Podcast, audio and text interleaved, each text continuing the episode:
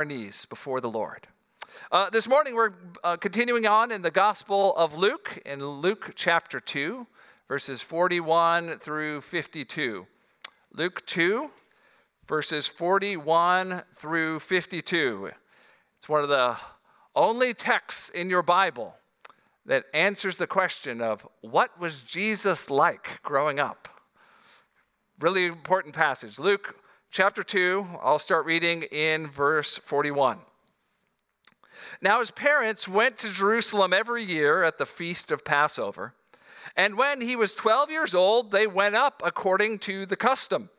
And when the feast was ended, as they were returning, the boy Jesus stayed behind in Jerusalem. His parents did not know it, but supposing him to be with the group, they went a day's journey. But then they began to search for him among all their relatives and acquaintances. And when they did not find him, they returned to Jerusalem searching for him. After three days, they found him in the temple, sitting among the teachers, listening to them and asking them questions. And all who heard him were amazed at his understanding and his answers. And when his parents saw him, they were astonished. And his mother said to him, Son, why have you treated us so? Behold, your father and I have been searching for you in great distress. And he said to them, Why were you looking for me? Did you not know I must be in my father's house? And they did not understand the saying that he spoke to them. And he went down with them and came to Nazareth, Nazareth, and was submissive to them. And his mother treasured up all these things in her heart. And Jesus increased in wisdom and in stature and in favor with God and man. Brothers and sisters, this is the word of the Lord. Would you join me in a brief word of prayer? Lord Jesus, our hearts are still filled with the joy of celebrating your birth. And now we come to your word, asking you to give us a fresh vision of you, the incarnate Word, the God who has come down to live among us, fully God, fully man, and fully able to save sinners like us. Uh, Jesus, would you help our hearts and our minds to expand, to catch a little bit more of the glimpse of your glory? By faith, we ask you to do this in your mighty name. Amen. What if God were one of us? Just a slob like one of us. Just a guy riding on the bus trying to find his way home. Uh, song was originally sung by Joan Osborne. It's been sung by others. It's a, a bit of pop, uh, uh, pop music that tries to get at a deep theological question. What would happen if you were to meet God and it turned out he was very different than you had imagined. I mean, humanity has been wrestling with the question, what is God like, for a very long time. And, and many times we have used human ideas to try and imagine what God would be. Uh, you can think of cultures around the world that imagine there are many gods, spirits that are controlled by magical forces. If you just do the right sacrifices or right incantations, and you can manipulate them into doing what you want. Oh, you can think of the philosophers down through the ages that have imagined that God is, He's there, but He is unreachable, unknowable, an unmoved mover who somewhere way back down the line started things, but not anyone you could really ever experience for yourself. Uh, there's lots of different ways people have tried to understand who is God and what is He like. It turns out that pop song got one thing right, almost by accident. What God is like is not what anyone was expecting.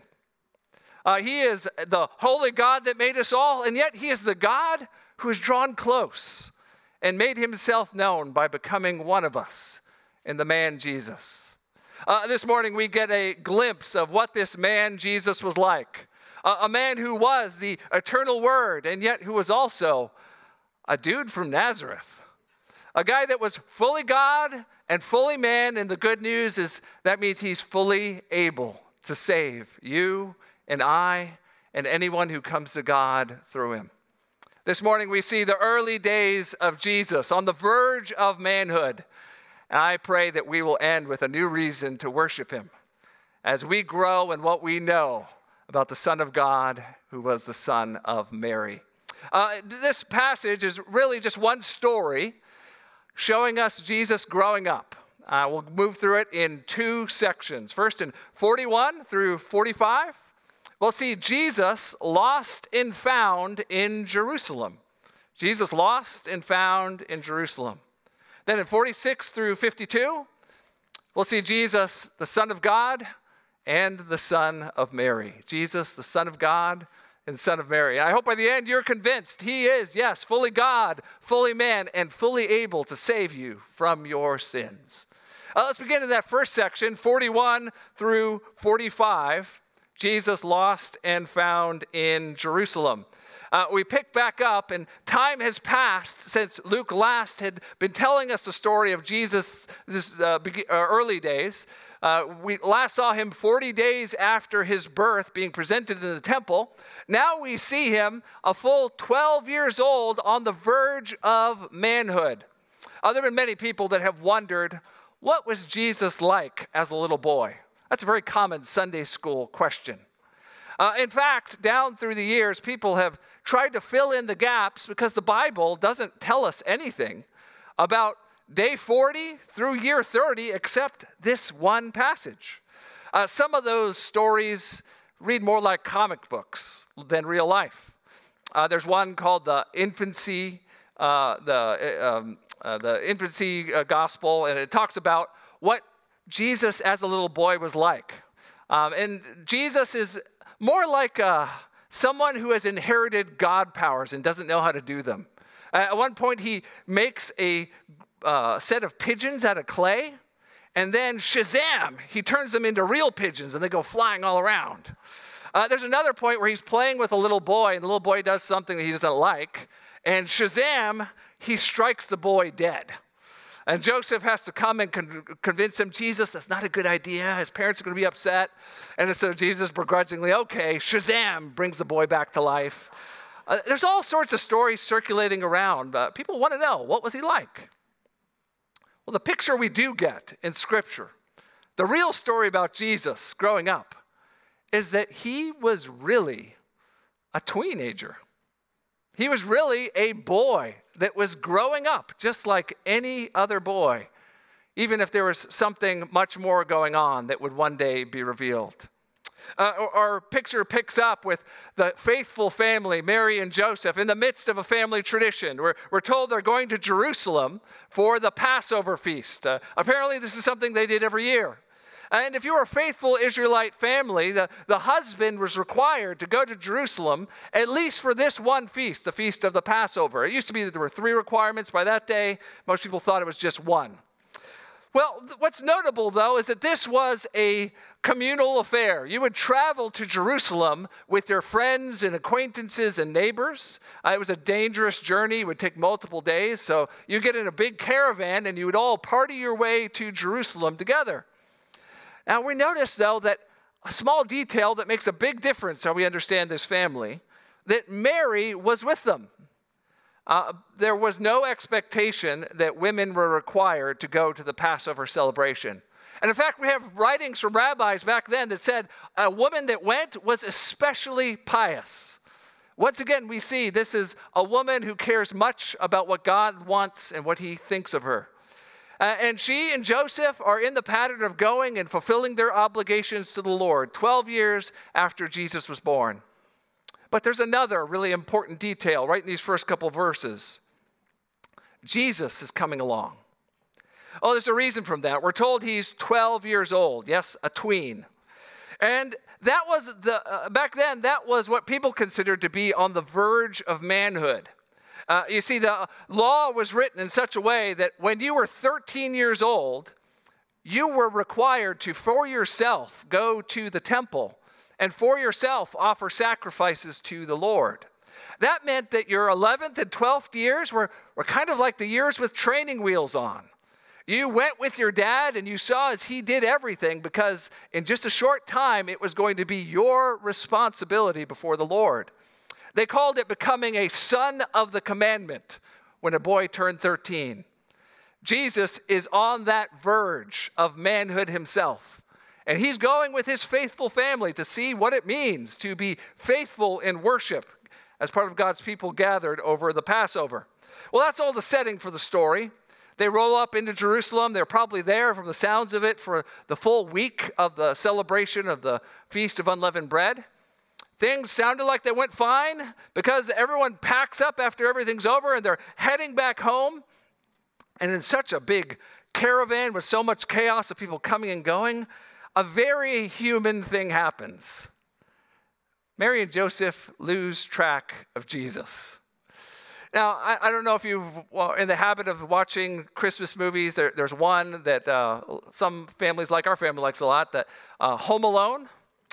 And it's really built on this very human thing losing track of a child. Isn't that a fear all parents have? Uh, there's just one scene in the second movie where uh, Kevin's family has already flown uh, down to Florida and they're picking up their, pa- uh, their baggage from the checked baggage carousel and they're passing down the bags. It goes person by person down the line. Give this to Kevin, give this to Kevin, give this to Kevin, give this to Kevin. Gets to the end of the line, there's no Kevin. So the bag goes back the other direction, telling them, There's Kevin's not here, Kevin's not here, Kevin's not here, Kevin's not here. Until that moment of a dreadful epiphany where Kevin's mother realizes she's done it again. She's lost sight of her boy. And she says her iconic line, Kevin! Now, I don't know exactly how Joseph and Mary found out. I kind of like to think that Mary had a similar sort of reaction when she did. Maybe she assumed that Jesus was with Joseph at the front of the caravan. Or maybe he was with all of her cousins, and so she just didn't think to look for him.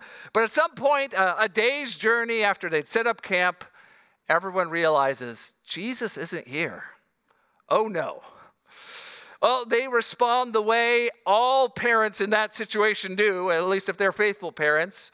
You go into a frantic search. They looked everywhere, they realize he's not here. At this point, they're a day's journey away from Jerusalem, so they head back. I have to think that their anxieties are running high. Uh, Jesus may be on the verge of manhood, but they're on the verge of a, of a nervous breakdown. Uh, they're looking high and low anywhere they can to know that their boy is safe. I think there is not, this is not the main point of the passage, but I think there is a word here.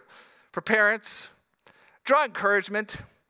Even if you had Jesus as a child, you would still have reasons to be anxious as a parent. Very human scene that many of us can empathize with. Mary and Joseph looking high and low for their boy who's on the verge of manhood. Thankfully, they do find him. It's three days since they lost track of him, and he's safe and he's secure.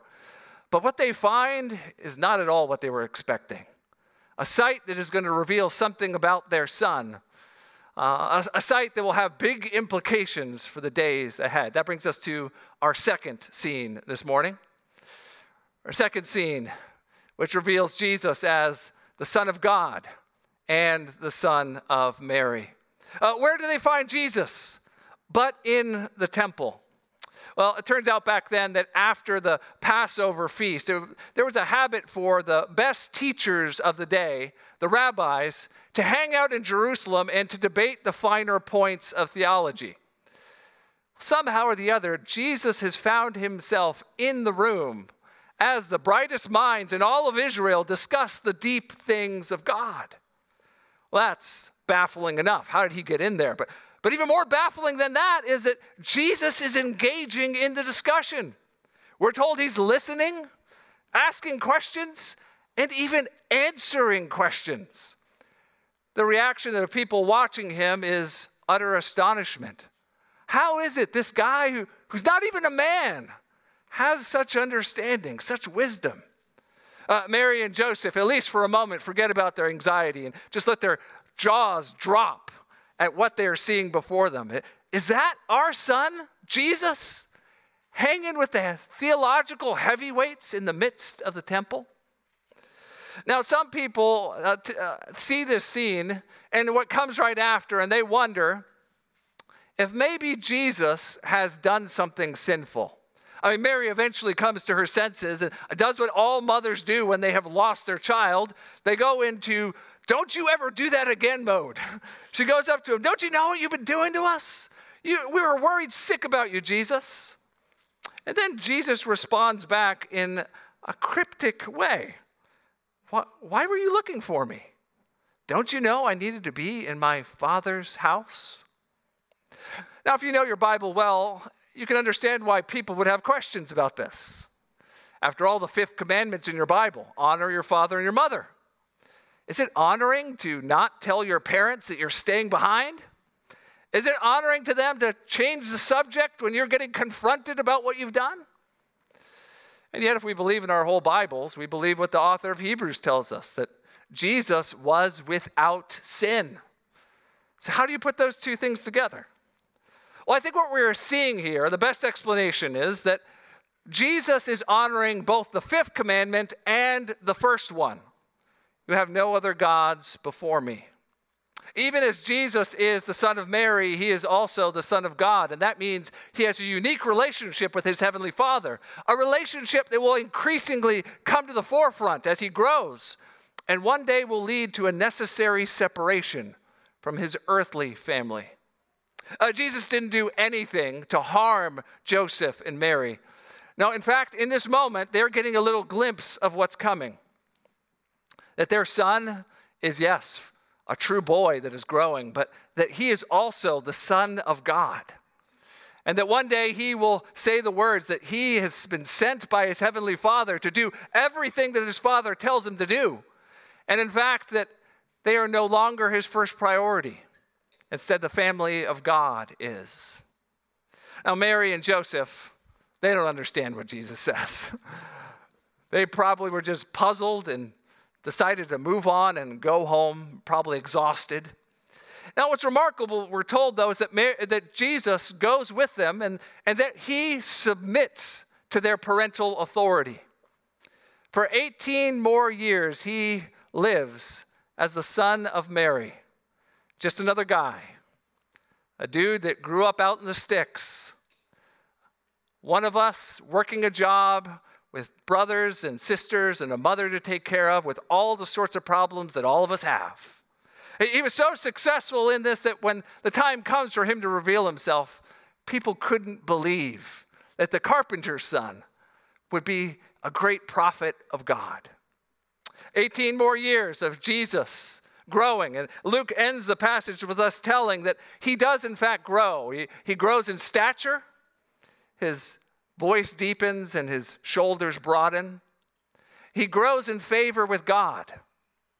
His mind absorbs more and more of the Word of God. And he and his Father grow in that special relationship, the one that will one day save us all. Well, what we see in this passage is a example of the two natures of Christ. He who was fully God and fully man and that means he's fully able to save people like you and I from our sins. Uh, how do we draw applications from a passage like this? Well, I think at the most surface level, at the beginning, we need to realize that all of us are theologians.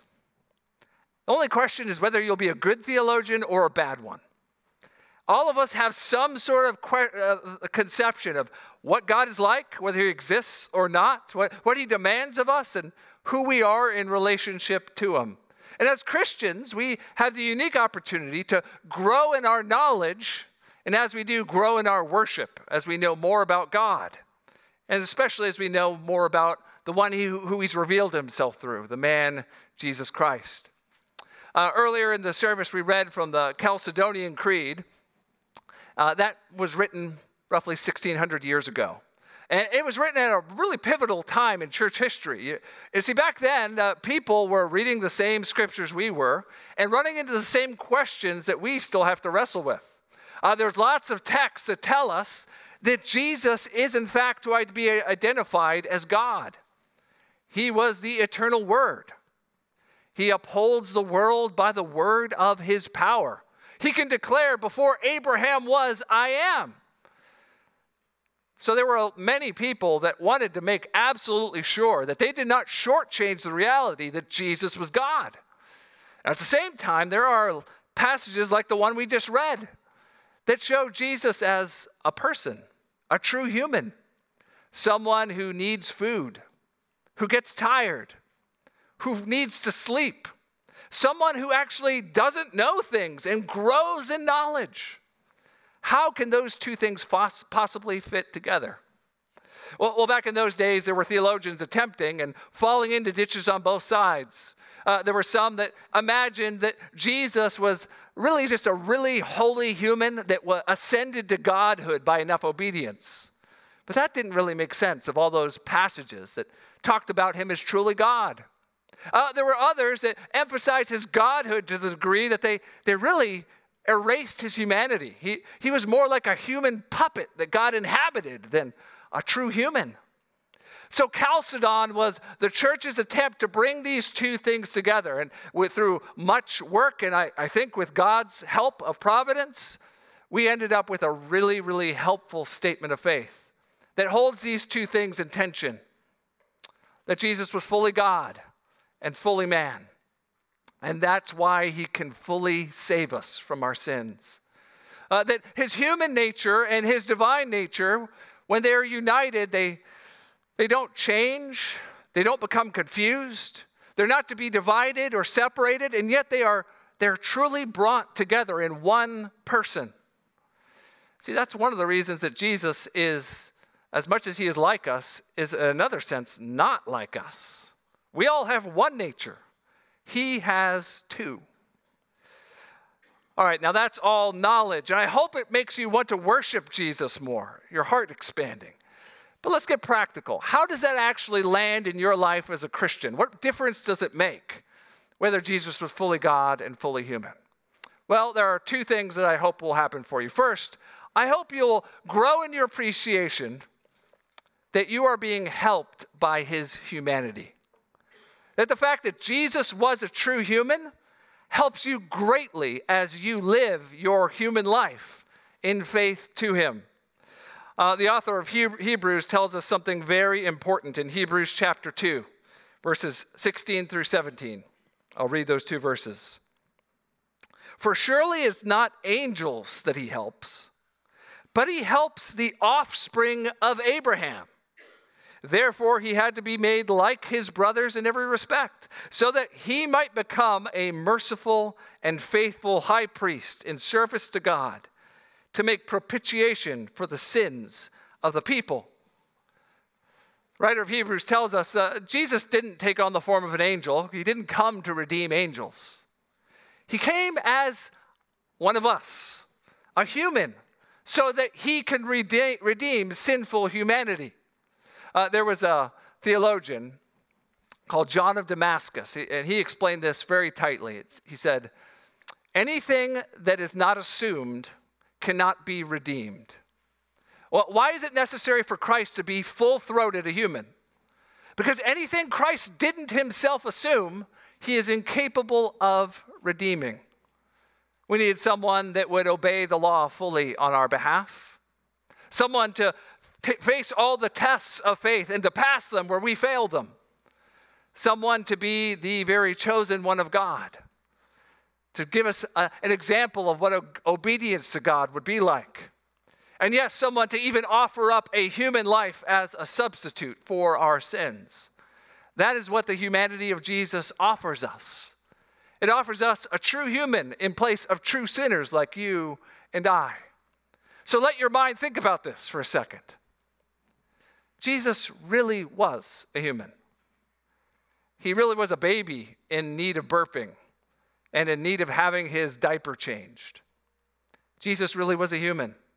He really was a toddler, bobbling around as he walked and exploring the world with his mouth, drooling everywhere he went. He really was a human. Jesus was a little child. He really did fall down and skin his knee and need Mary to kiss it. He really did have his mind be an awestruck wonder as it learned things. He really was a human. Jesus really was a tween. He really went through all the changes that come to your body. He, he probably had acne. He almost certainly had BO. He ate Mary out of house and home. He really was a human. He really was a tween. And Jesus really was a man. He really did live a normal life, except free from sin. He really did experience rejection and hurt. He really did have anxiety and even fear, but he did it all blamelessly. He knows what it means to be a human. He was fully human, so he can fully save you from your sins. I hope you realize that when you are in the midst of the weakness of your body or, or even the trials that you face in this world, the, the temptations that assail your soul, that Jesus knows what you're going through, which is why he knows how to help. Uh, friends, I know that there's been so many of us that have dealt with sickness and loneliness over these last couple years and even this last couple weeks. Would you realize that when you get on your knees to pray to Jesus, it's not as if this is something foreign to him. He knows what you're going through. Draw near to that throne of grace and find the help you need in your time of need. Jesus was fully a human, so he can help you. But he's also fully God. That's a, the second line of impl- implications for you. I hope you delight in the divinity of Christ. It is an awe inspiring thing to imagine that the fullness of God would choose to dwell in the likeness of human flesh. That Jesus, the man walking the dusty streets of Jerusalem, was in fact the eternal word upholding every molecule in the universe that wondrous mystery that we celebrate each Christmas, not just of a baby that is born, but of a, a child that is God Himself. You could spend a whole lifetime writing books and debating with the deepest minds of theology and not get to the very bottom of it. But you can know this truly He was truly God. And that means you can truly worship Him uh, every time you worship Jesus. Uh, you are worshiping a man, but you're also worshiping one that is fitting of your worship. You are worshiping true God. Uh, that means no matter how much you learn about him in this life or, or how much time you spend conversing with him in the life to come, you will always be right to fall on your knees and adore him. Isn't that good news? You'll never grow bored because Jesus is true God. Uh, realize also that your salvation from your sins hangs by this thread that Jesus is truth God and true man. He needed to be true humanity so he could represent you and live the perfect life on your behalf. But he needed to be divine also, so that an infinite sacrifice could be offered for all the sins of the world so that the unapproachable God could be approached through his ministry of intercession and mediation. Friends, it is good news that Jesus is fully God and fully man because it means you can be fully forgiven if you come to God through him by faith. If you're here this morning and maybe you have a lot of thoughts about God and you're not sure exactly what he's like, have you ever thought about that question? What if God isn't the way I expect him to be? What if he's not just always permissive and loving no matter what I do? What if he really doesn't care all that much how I live or what I believe? What if God was so very different than my mind imagined? What will that mean for me one day if I met him? According to the Bible, what that means for you could be the worst of all news. Uh, the Bible tells us that God has shown himself, uh, both in the world that he's made and the hearts he's given us, and even in the things that he's directly spoken to us through the Bible. And that God has revealed himself to be a perfect and holy God, one that no one can approach as long as they have sinful hearts. See, friend, that's our, your problem, and that's my problem. We don't live for the God that made us. The Bible calls that sin. If you have a conception of God other than holy, one day that will be a grave mistake. Uh, the Bible tells us that the penalty for our sins is punishment, eternal punishment, away from God under his wrath. But there's another thing about God that you might not know or may not think, and that he's far more loving and merciful than anyone ever imagined. Uh, we know that because of what this man that was God, Jesus, came and accomplished. Uh, God knew that sinners would never be able to clear their names before him or, or absorb his wrath without destruction. So he sent his own son, the eternal God, to come down and live a life as a substitute for sinners. Uh, that's why Jesus died on the cross. That's why Christians talk so much about the cross. It's the moment where the Holy God punished the perfect Son of God in the place of ruined sinners. Uh, in that moment, God's wrath was fully satisfied. And when Jesus died, we knew that that sacrifice was accepted. Three days later, Jesus came back to life. And he did that so that we could know that, yes, we could be forgiven. And yes, we could have joy in God's presence. We could be brought into right relationship with him. But we must repent of our sins and we must trust Jesus by faith. Friend, one day you'll meet God. And I hope on that day you don't find a God different from your expectations. I hope on that day your eyes see what your heart has already believed through the help of God's Word. That you see the holy God that made you, and that you see a friend because you've come to Him through Jesus Christ. Now, brothers and sisters, if you're a Christian, you can banish forever the fear that you might have of entering God's presence and being punished for your sins. Not because you're perfect, not because God forgot, but because Jesus was fully human and fully God and fully able to save you from your sins. What if God was one of us? Praise God, He was in the man Jesus Christ. Would you pray with me?